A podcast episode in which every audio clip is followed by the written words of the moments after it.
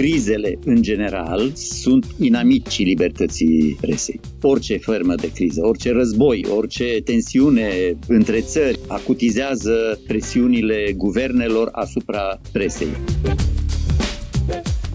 E foarte tricky, inclusiv povestea asta cu normele după care dădeai jos sau considerai că e fake news. Cine le stabilește? Adică oricând, orice site poate fi susceptibil, adică nu ai niciodată garanția că, păi lasă că li se întâmplă lor răi. Cine sunt ăia răi? față de problemele pe care le avea România din punctul de vedere al libertății presei dinainte, s-au adăugat limitarea accesului la informații legate de pandemie, Guvernul a interzis explicit autorităților din teritoriu să mai furnizeze informații legate de pandemie, preluând ei controlul, ceea ce a generat suspiciuni presa locală oricum suferea mult și stătea prost, dar acum, acum a venit și pandemia peste noi, cred că lor le-a fost și mai greu decât ne e nou aici, aici la centru. Altfel să știți că în rest consumul de presă a crescut.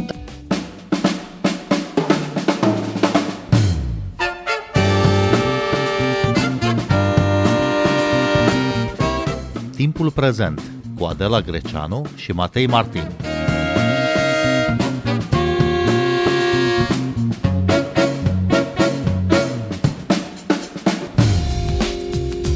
Jurnalismul Vaccinul contra dezinformării este blocat în mai mult de 130 de țări din lume. Aceasta este una dintre concluziile studiului privind libertatea presei publicat de organizația Reporteri Fără Frontiere. Numai pentru 12 dintre cele 180 de țări analizate, situația presei este bună. România este pe locul 48. Comentăm uh, situația presei în ultimul an la nivel mondial. Bine v-am găsit! Noi suntem Adela Greceanu și Matei Martin și invitații noștri sunt uh, jurnalista Diana Oncioiu, reporter pentru platformele de la zero.ro și Să fie lumină. Bun venit!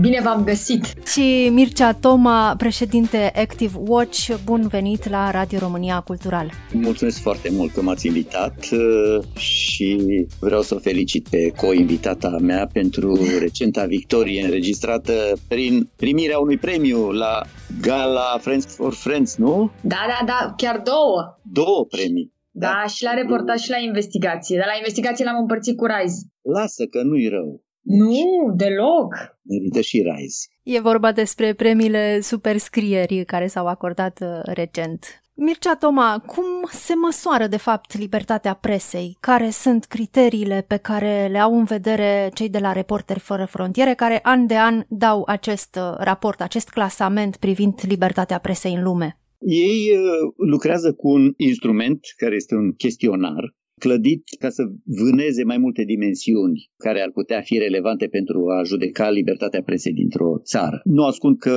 au fost situații în care am răspuns și eu și colegii mei la chestionarul acesta. Ei folosesc experți din fiecare țară care evaluează situația din țările respective prin raport la întrebări.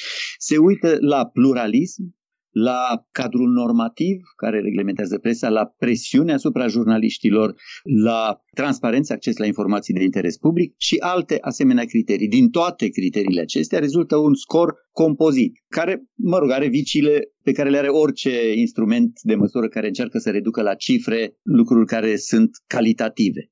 Dar așa cum e el, reușește să separe țările în care jurnalismul se practică în condiții ideale și o să vedem că nordul Europei este verde, incredibil, de ani de zile și când spun verde spun că este de bine. Norvegia, pe primul loc. Finlanda, Suedia, Danemarca sunt topul uh, mondial al uh, libertății presei.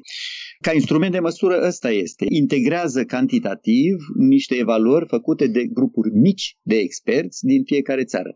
Calitatea experților poate să influențeze calitatea evaluării, de aceea nu folosesc repetat aceiași experți. Bun, uh, raportul publicat uh, recent acoperă situația presei la nivel mondial pe anul 2020, adică anul declanșării pandemiei. Și această cercetare constată o degradare generală a situației presei în peste 70% din țările studiate, inclusiv în așa zisa lume liberă, adică în Occident. Nu e surprinzător că s-a produs această mutație periculoasă pe fondul unei crize sanitare atât de severe, e însă surprinzător că că până și state de la care ne-am fi așteptat uh, că știu să apere libertățile fundamentale au eșuat în ceea ce privește tocmai libertatea presei, Mircea Toma. Crizele, în general, sunt inamicii libertății presei. Orice formă de criză, orice război, orice tensiune între țări acutizează presiunile guvernelor asupra presei. În multe dintre țările despre care vorbim s-au petrecut fenomene care au alterat calitatea funcționării presei. Au fost jurnaliști agresați, au fost uh, guverne care au uh, blocat accesul sau limitat accesul la informațiile legate de pandemie. Germania, nu ca să folosim un exemplu frumos, nu? Germania este o țară la care presa este foarte vibrantă și vie, Acolo ziariștii au fost agresați de manifestanți uh, contaminați de virusul antipandemic uh, al teoriilor conspirației și al botniței și uh, au bătut ziariști. Asta a făcut ca Germania să piardă puncte la scorul final. România, putem vorbi și despre România, ce s-a întâmplat la noi în contextul pandemiei, față de problemele pe care le avea România din punctul de vedere al libertății presei dinainte, s-au adăugat limitarea accesului la informații legate de pandemie în contextul unor bâlbâieli de comunicare. Guvernul a interzis explicit autorităților din teritoriu să mai furnizeze informații legate de pandemie presei, concentrând unică sursă de informație la centru, preluând ei controlul, ceea ce a generat suspiciuni, justificate sau nu. Dar asta nu e bine când interzici unor autorități să dea informații. Informațiile au fost precare, nu acopereau suficient de multe așteptări. Alt fenomen care se petrece în România legat de pandemie a fost premierea presei cu o sumă consistentă de vreo 40 de milioane de euro. Nu spunem că nu a fost binevenit pentru presă, că presa era, o ducea foarte greu. Dar acești bani care vin de la guvern către presă au fost distribuiți pe criterii insuficient de transparente și, doi, au generat autocenzură.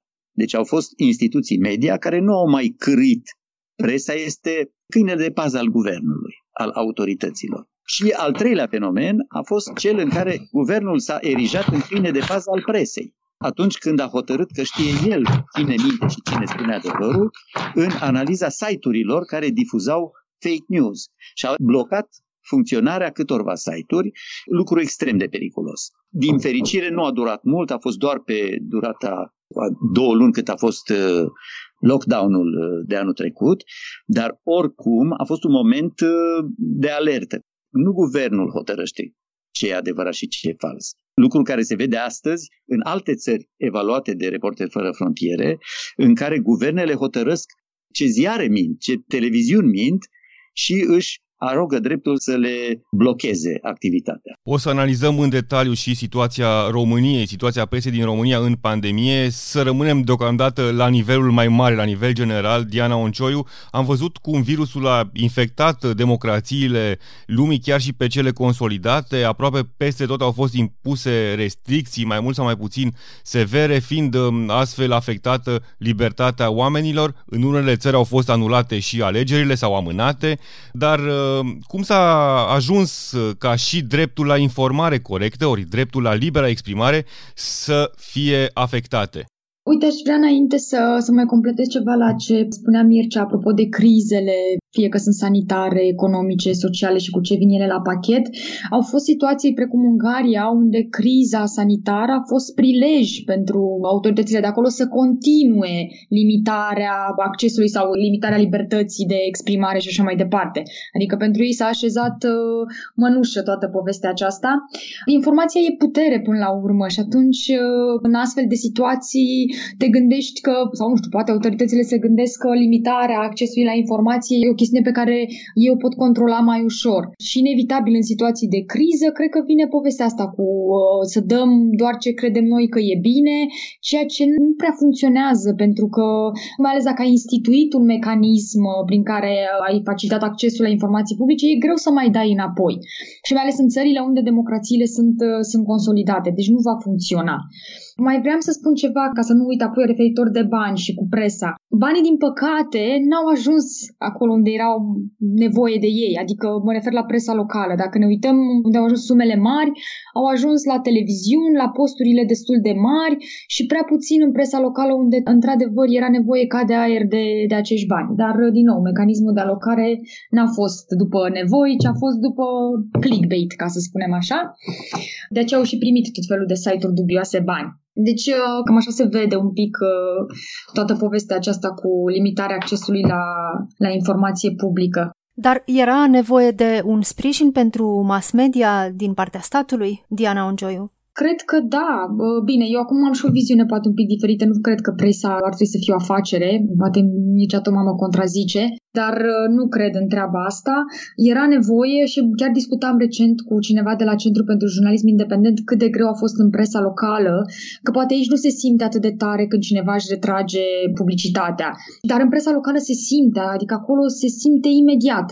Dar banii care s-au dus către ei au fost problematici, pentru că, într-adevăr, e cum zice Mircea Toma, ai această autocenzură care este mult mai periculoasă decât cenzura. Pentru că te obligă în momentul în care vrei să scrii, și băi, dar stai puțin, dacă pun titlul ăsta, mm, mm, s-ar putea să supăr pe cineva sau dacă iau reacție, sunt pe individul ăsta, s-ar putea să supăr iar pe cineva și atunci nu e bine.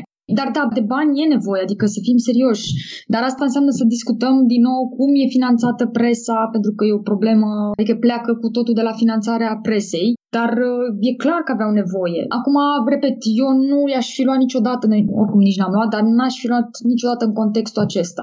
Da, eu n-am de plătit 20 uh, sau poate, habar n-am, 35 de jurnaliști, editori și așa mai departe și atunci poate mi-e și un pic mai ușor să spun asta. Dar nevoia există, clar. Asculți timpul prezent!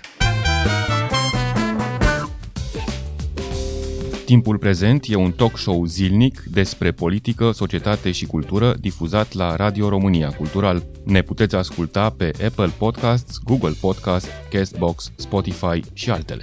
Mircea Toma, ce a lipsit din această finanțare oferită de guvern presei din România pentru ca, pe de o parte, să ajute presa să rămână stabilă într-un moment de criză și, în același timp, să nu amenințe libertatea jurnaliștilor? Soluții privind finanțarea presei dinspre guvern, ceea ce sună clar a cadou otrăvit. Watchdog-ul, funcția de watchdog este alterată. Câinele de pază este plătit de cel pe care trebuie să-l păzească.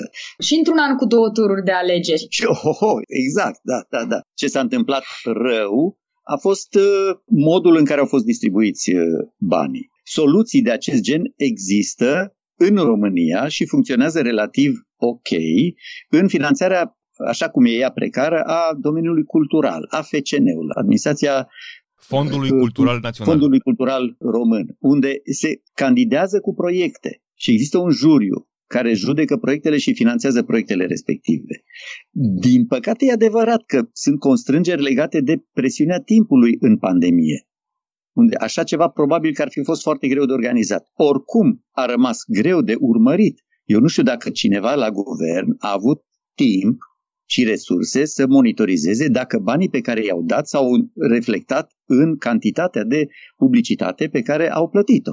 Nu știu dacă vă imaginați ce înseamnă să monitorizezi ca beneficiar al publicității, că asta a fost, 40 de milioane au fost cadou, a fost publicitate. Da. Și publicitatea s-a distribuit pe criterii de audiență, ca să cele mai la îndemână. Și atunci se ajunge în situația că cei care au audiența cea mai mare, respectiv care duc cel mai bine financiar, televiziunile mari, ele au primit sumele cele mai mari. Zona săracă a presei a ciugulit firimituri și alea importante. Eu cred că mecanismul acesta putea să fie mai bun. Mi-e greu să-l critic. Înțelegeți? Pentru că totul s-a întâmplat și a găsit România pe nepregătite, probabil că multe alte țări din lume. Deci, ce cred eu că se poate extrage de aici învățături pentru situații de criză viitoare, în care s-ar putea ca guvernul să vrea să blocheze informații false cum faci asta? Intervenția aia pe blocarea unor site-uri mi se pare mai dură decât ce s-a întâmplat cu banii veniți uh, din publicitate. Sau Dar, ce avea Diana... Monica Anisi o propunere, lege anti-fake news, dacă mai ții minte. Da, da, da. Bine, există și mai frumos. A fost legea care obliga televiziunile să difuzeze cel puțin 50% de știri bune. Diana Unceu au fost într-adevăr uh, câteva momente în care statul a blocat accesul uh, la niște știri uh, false. A fost un moment izolat sau credeți că trebuie discutat mai amplu acest moment? Eu cred că trebuie discutat, pentru că mi se pare, la fel cum spunea și Mircea, problematic. Mi s-a părut de atunci, când oricum au anunțat, nu se știa care e agenția, care evaluează, care dă jos. E foarte tricky. Inclusiv povestea asta cu normele după care dădeai jos sau considerai că e fake news. Cine le stabilește? Adică oricând, orice site poate fi susceptibil. Adică nu ai niciodată garanția că, băi, lasă că li se întâmplă lor răi. Cine sunt ăia răi și cum face evaluarea asta? Nu, deci mie mi s-a părut problematic și un pic înspăimântător așa toată povestea asta și oricum nu este eficientă. Țin minte acel site pe care l-au dat jos, cred că creștin ortodox, info sau nu știu cum, care după două zile are apărut sub altă formă. Asta e o prostie să crezi că dacă dai jos un site și mai ales un site care se ocupă cu zona asta de fake news, el va dispărea complet. Că înseamnă că nu știi cum funcționează fake news-ul și cum se răspândește. Dar da, cred că ar trebui să discutăm, dar nu asta e problema. Adică dacă vrei să combați fake news, o faci prin media literacy, educație media, care începe la noi să prindă teren un pic, dar na, e făcută în principiu principal de organizații, nu de către stat. Nu e un program, nu e un opțional care să existe în programă, dar o face așa, în niciun caz dând jos site-ul și creând niște criterii, dar nu știu, uite, vezi, dincolo de povestea asta cu fake news, mi s-a tot spus la un moment dat când spuneam că a fost groaznic cu accesul la informații în perioada guvernării PNL care s-a suprapus cu pandemia, mi se tot spunea, domnule, dar n-ai făcut presă pe vremea Năstase să vezi cum era atunci. E adevărat, n-am făcut presă pe vremea lui Năstase, dar toată perioada asta a guvernării PNL suprapusă pe pandemie, au fost tot felul de indicii, dincolo de povestea asta cu 60 de zile, de care au profitat instituții care n-aveau nicio treabă cu domeniul sănătății și îți spuneau, domne, trebuie să vă dăm peste 60 de zile. Ce povestea Mircea cu prefecții care nu dădeau, te trimiteau la DSP, DSP-ul la prefect, mă refer local, ca până la urmă să ajungi la centru. INSP-ul care la fel nu voia să dea pentru că dă marele grup de comunicare strategică. A fost un haos complet și un abuz din partea instituțiilor statului. Multe au invocat inclusiv după starea de urgență să povestea asta cu 60 de zile. Adică atât de mare a fost haosul. Pe lângă toate poveștile astea au mai fost acele tentative de schimbare a legii 544, dacă vă aduceți aminte. Unele fiind absolut hilare, în care aveai o chestie de genul că o instituție poate să-ți refuze dacă el interpretează că ceri în baza unei rele credințe sau bună credință, o chestie de genul ăsta. Ceea ce pentru mine ca jurnalist sunt niște semnale foarte proaste.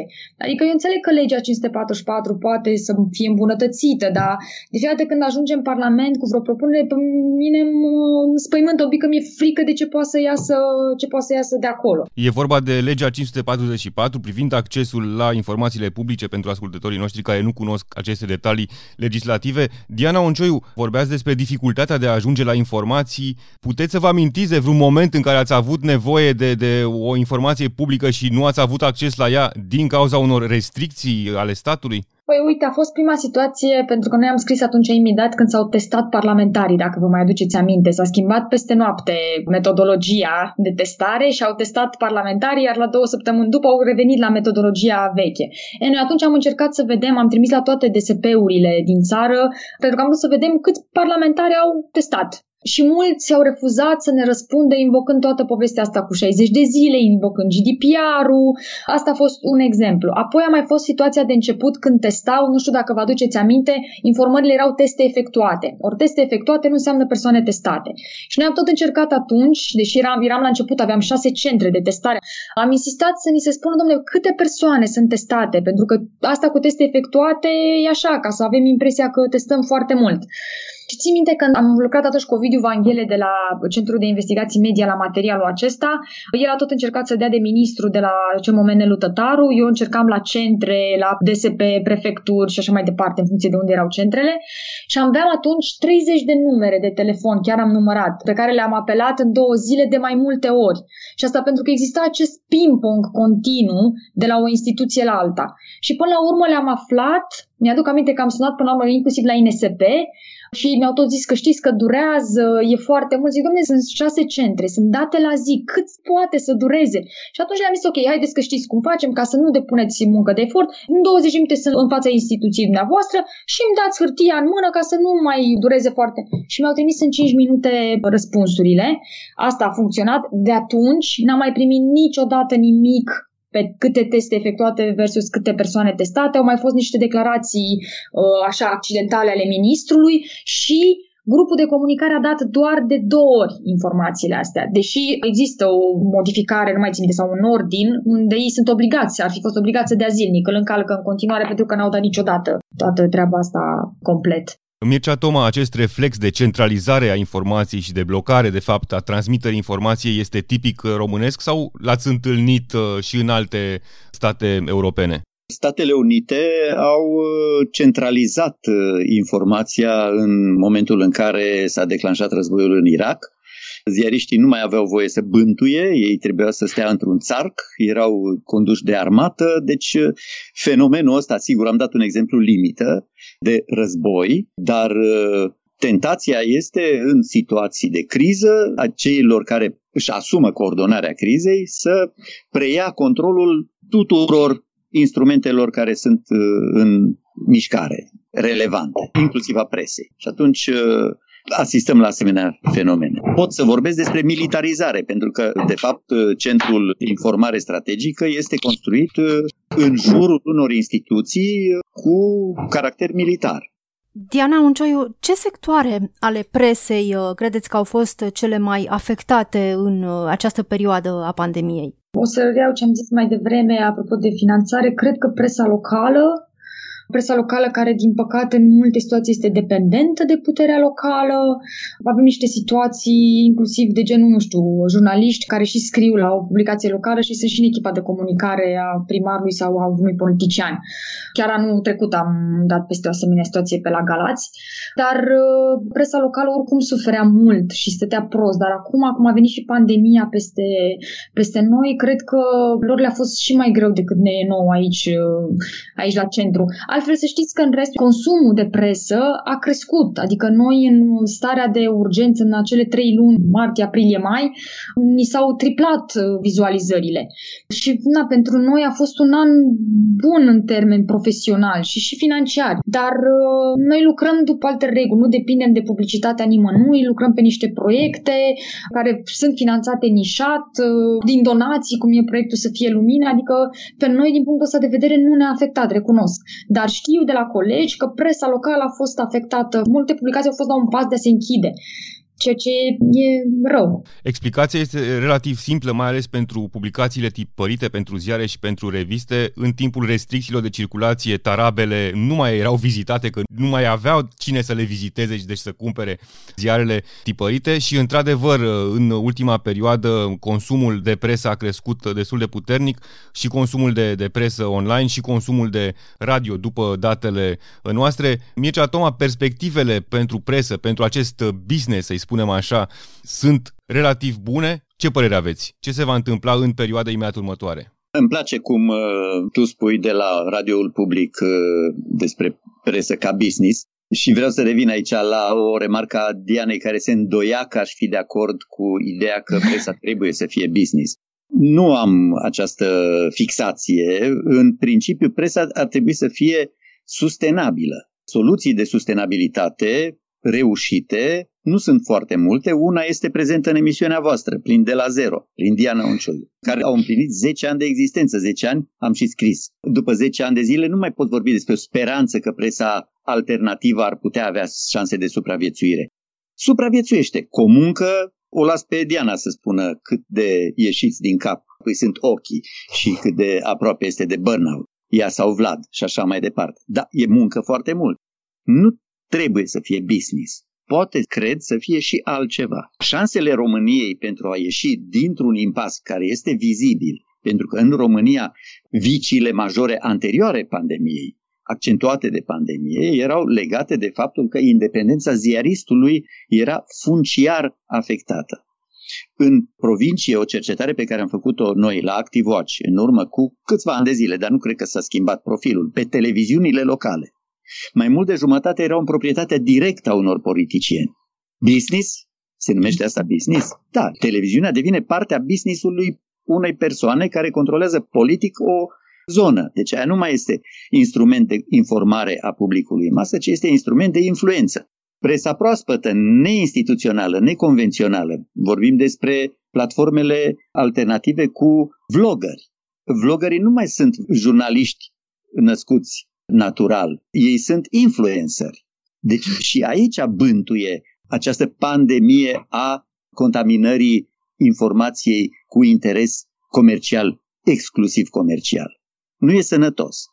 Deci, România o ducea prost. Mari proprietari de media din România au niște interese secundare care îi determină să-și folosească instituțiile media în scopuri diferite, în interese diferite decât cele ale publicului.